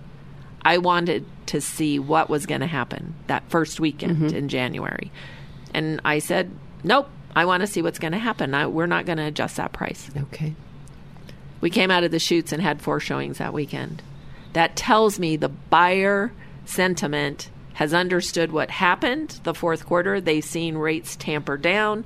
They're feeling more confident, and they're out in the marketplace. Okay. And Lorne, you've said uh, that if you find a home that you love and you can get into it, do. So basically, marry the house and date the mortgage. Mm-hmm. That's what I talk to people about all the time because there's a amongst everyone, and I, I don't think we're going to be wrong. I just think because the rates went up so fast, not because of where they are, but because how fast they got there, there's a belief that in the next tw- six to 18 months, people will have an opportunity to refinance off of today's rates. Mm-hmm. If you're in a three and a quarter mortgage, you're probably married to that one and you're probably happily married. Mm-hmm. okay? But if you're in one at 6.8 today, that you got in October, mm-hmm. and if I did it for you, you're probably going to hear from me in another 30 to 60 days about refinancing that thing down mm-hmm. to now maybe around six and three eighths or something. Mm-hmm. So that person found a house that they loved, found a way to make the payment, is going to make that payment for about six months, and then I'm going to come through and redo it again and probably save them, I don't know, two hundred fifty dollars a month. Mm-hmm. Is there lots of costs involved in, in redoing that mortgage? Yeah, there are, but someone like me or someone that you know that most most of us in this industry will try to do what we can. Not everybody will try to help. You know, cover. Well, for your listeners, I Mhm. always cover an appraisal and don't charge a processing fee. So for most of those people, that's about that's over a thousand dollars right there. Okay. Um, but for m- repeat clients, just in my general business, I try to cover whatever I can. And if they haven't refied in ten years, that's a whole Mhm. different story. Sure. But if they're doing it within, you know, six to eighteen months, we're going to Mhm. look at helping them as- cover as much as we can the second time around. hmm And um, we during the break, you were talking about that the different metropolitan areas are different, and uh, so talk a little bit about that, Lorne. Like Karen said, I mean, if you're a seller here, and you're, you know, no matter what you sell for, and you want to go buy in the Midwest, you're going to have buying power like crazy. Right. You know, but if you want to buy, with a pool, huh? yeah, but if you want to buy here and, and or sell here and stay here and buy, then it's dollars for dollars, and it doesn't matter if you get fifty thousand less, you're going to pay fifty thousand less on the new house, Mhm. and it's all going to wash itself out. But we always have people wanting to move here. Um, that, that hasn't stopped. You know, as much as you can argue what's happened to our politics. I was just going to say, don't they're know the from. politics? But they've, in some places, they've been effective at changing it back their way, right? I mean, um, but they're coming, and they keep coming because of our weather and all the various things we have to do. And so Colorado's been kind of insulated. Even for those of us that were around in 2008, we we had prices went down, no doubt about it, but we didn't have foreclosure fire sales like Nevada or or the Mhm. Phoenix area or Miami Beach or hmm some of those places you could almost walk in and get a place for free if you would just take over the HOA dues, you know. And we didn't have anything like that here. Mm. So, um, interesting. Let's move over to taxation, Karen, because you keep an eye on that as well, don't you? For, uh, you know, and, and where I'm headed with this is Davos is meeting the globalist elites right now, and you and I, several years ago, did a show together on the Great Reset when we kind of thought we were had tin hats on, but as Elon Musk said. Um, it's not a conspiracy if it's true, and we've we've seen a lot of that. So Davos is meeting right now, and uh, uh, they've said that uh, by 2030 that we regular people will own nothing and be happy about it. And I've been concerned about how they could do it, and I'm like, oh, it's inflation and taxation. And so when people are buying their homes, I'm concerned about school taxes and fire taxes and special district taxes and people getting priced out of their homes. And so as assessed valuation has gone up, people are going to have a, a rather large surprise probably on their tax bills coming down the pike, yes? Yes. So, um, property owners um, in the state of Colorado will see new assessed values come out in May, and the data that's used for that new assessment will be data from the very top of the market, and so um, their assessed value is going to be high. Which, if you're looking at net worth and you're looking at um, potentially selling, a high tax assessment is a positive Mhm. from the standpoint Mhm. that your perceived value, etc.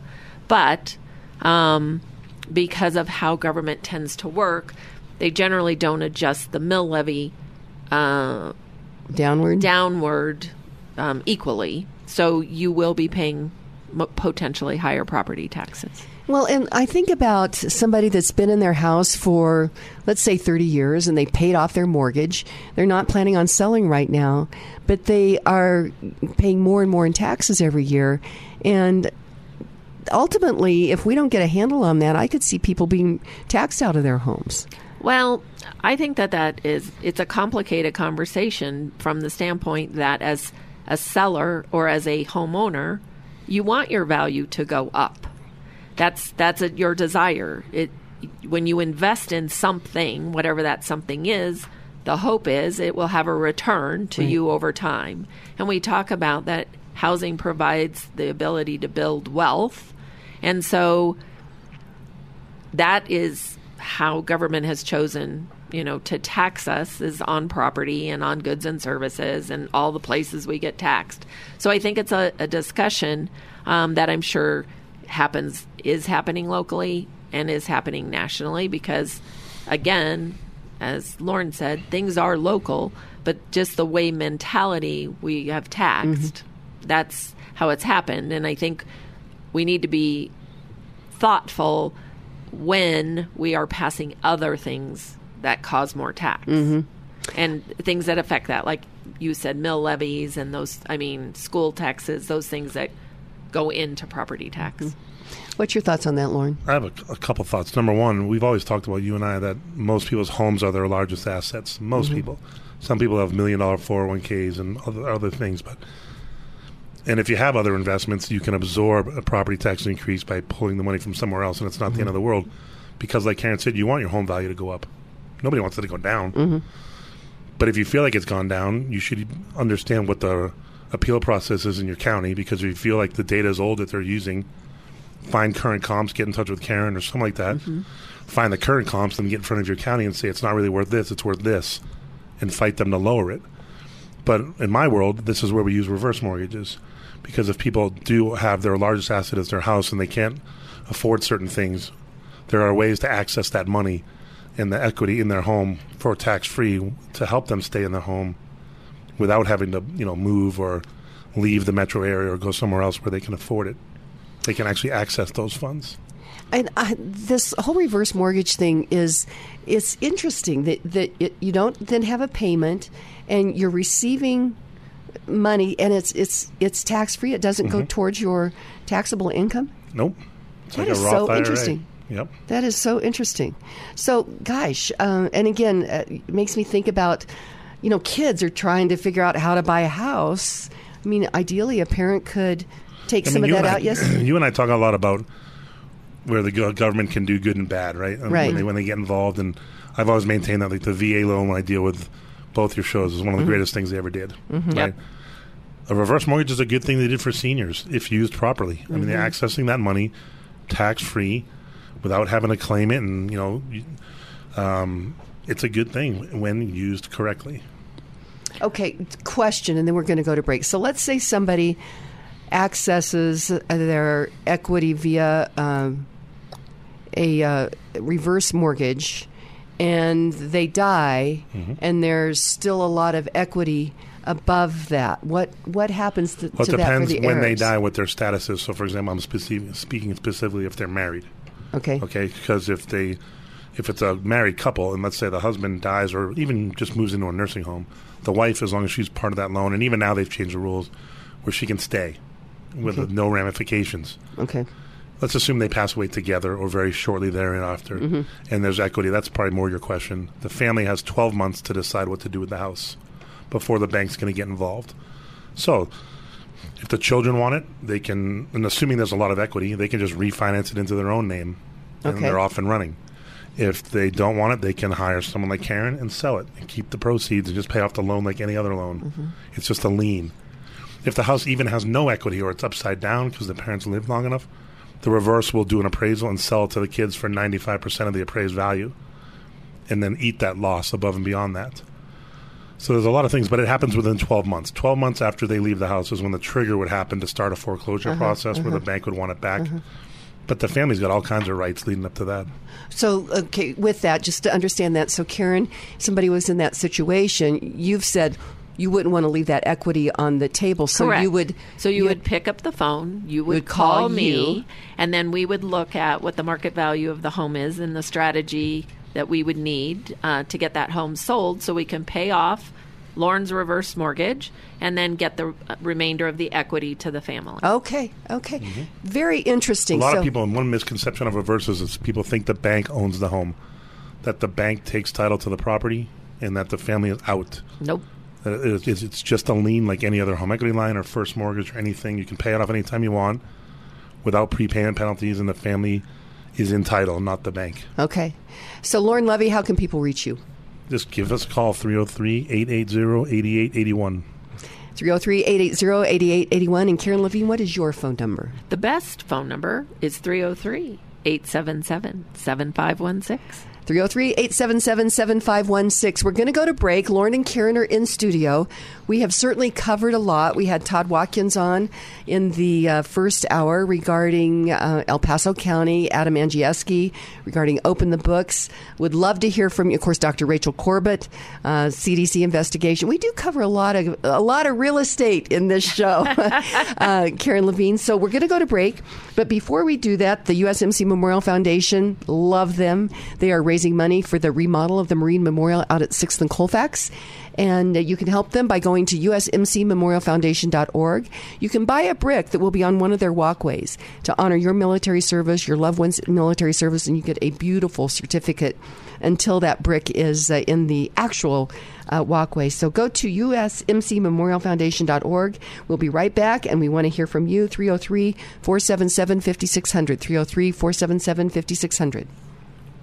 Inflation is rocking our boats, especially for individuals on fixed incomes. If you are 62 years or older, mortgage specialist with Polygon Financial Group, Lorne Levy, can help you navigate this inflation squeeze with a reverse mortgage. Additionally, if you are considering buying a new home, refinancing your existing home, or consolidating high interest debt, it's not too late to lock in an interest rate before interest rates increase again.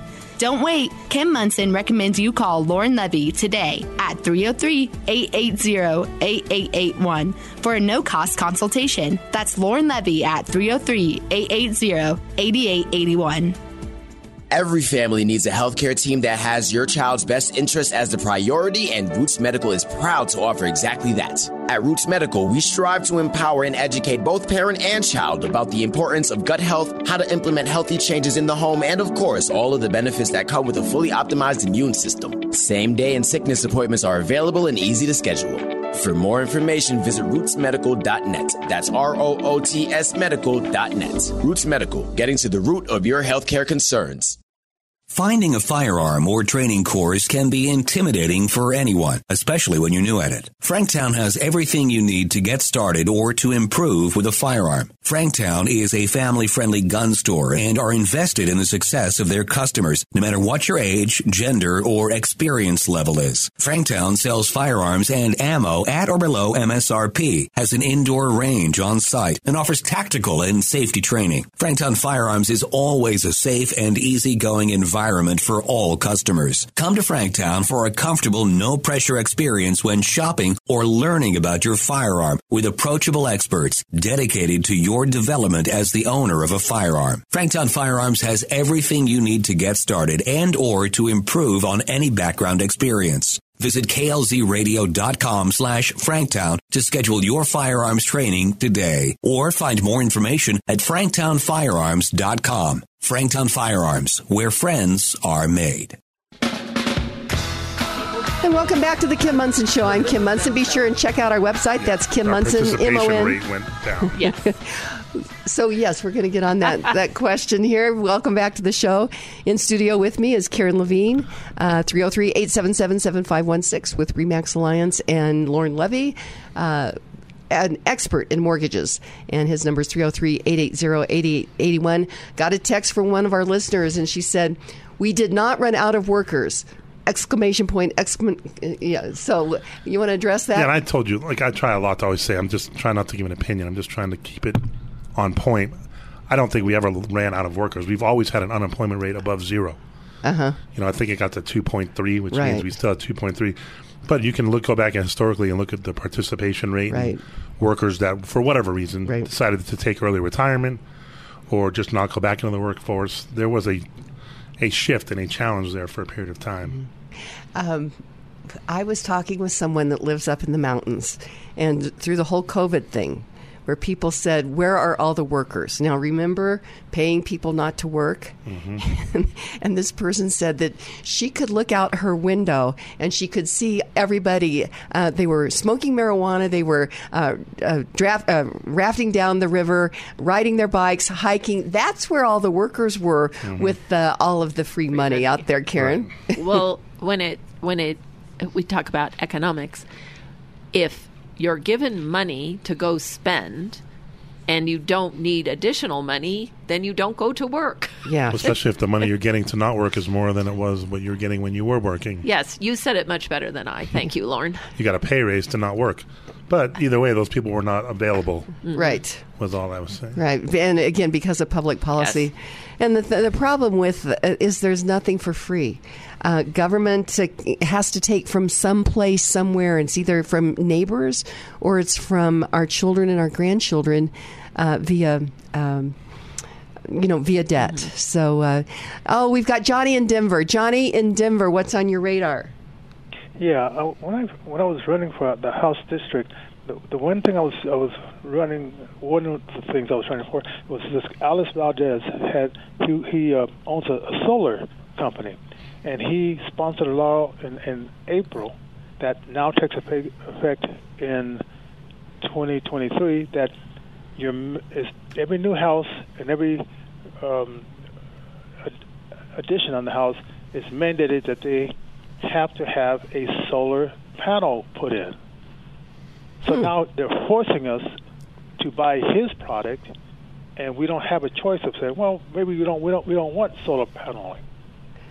Oh, Johnny, do you happen to know what the bill number was on that by any chance? Uh, oh man, I, I thought it was like thirteen twenty three, but I'm, I'm not Okay. exactly sure. Okay. Um, I, I, I can I can look it up, but I don't have it on my Okay. my head right now. Well, But, uh, and that's not capitalism. That's not having a pro- uh, product that people decide that they want to pay for with their own dollars because it brings value to them. Uh, that is using government, and that is called cronyism, Johnny. Yeah, definitely. And so he got he got away with it. And and uh, when I met him, he didn't know that I was running for this, but he was so happy and and springy. And I and I just felt that maybe in the back of my mind, he knew that he was going to make or force people to get his product. So and uh, that's and he's in there for another two years, and he's term limited, but he's already done the damage for the two years unless uh, they can reverse. Well, and that's one of the things, Johnny, that I'm and, uh, provided this uh, chicken bill. Uh, I think that we need to go to work and try to get that repealed. And so that could be our mantra, Johnny, in Denver. And I so appreciate you stepping forward to run for office. All right, you guys have a good one. Thank you. Uh, any other uh, comments? 303 477 5600. My friend in Michigan said, walk or chew gum. And I just put question marks. I'm not sure. Maybe he's, can I walk and chew gum? Maybe I'm not doing that very, very well today. So, um, what he, uh, and I don't know if, if you've seen my uh, essay that I did recently, but Karen, Lorne, the price of eggs is up 133% over the last year. This is because of public policy. I thought it was because of dead chickens. Well, uh, certainly there is there is part of that. Okay. And there is the input cost of production, but there's also the thing that here in Colorado, uh, there was legislation that was passed in 2020, didn't take effect until 2023 after the election uh, that said that there has to be a, a certain square footage of for each chicken that they need to have a um, dusting bath area, nesting boxes, and it's like, I do these people really know more about chickens than the actual chicken producer? The other thing is, is picking winners and losers. Mm-hmm. The big guys don't have to adhere to this, and the little guys don't either. It's an assault on the mid-level producers. Very frustrating. I know that that's not really in your bailiwick, Karen or Lorne. Any It isn't mine. my wife makes breakfast for herself every single day, and I see her coming back with eggs, and every time I'm like, oh boy, Oh, what boy. do those run today? Yeah. I mean, I do see it. Well, sh- at least she could get some. Right. Yeah. Right. Well, you know, and you can't have chickens in the backyard of some of your backyards in Metro Denver. right? Because of regulations. Mm-hmm. So if people wanted their own chickens, it looks like we're going to try to get one more call in here, maybe. Yes, let's get Bill from Northglenn on the line. Bill, what's on your radar?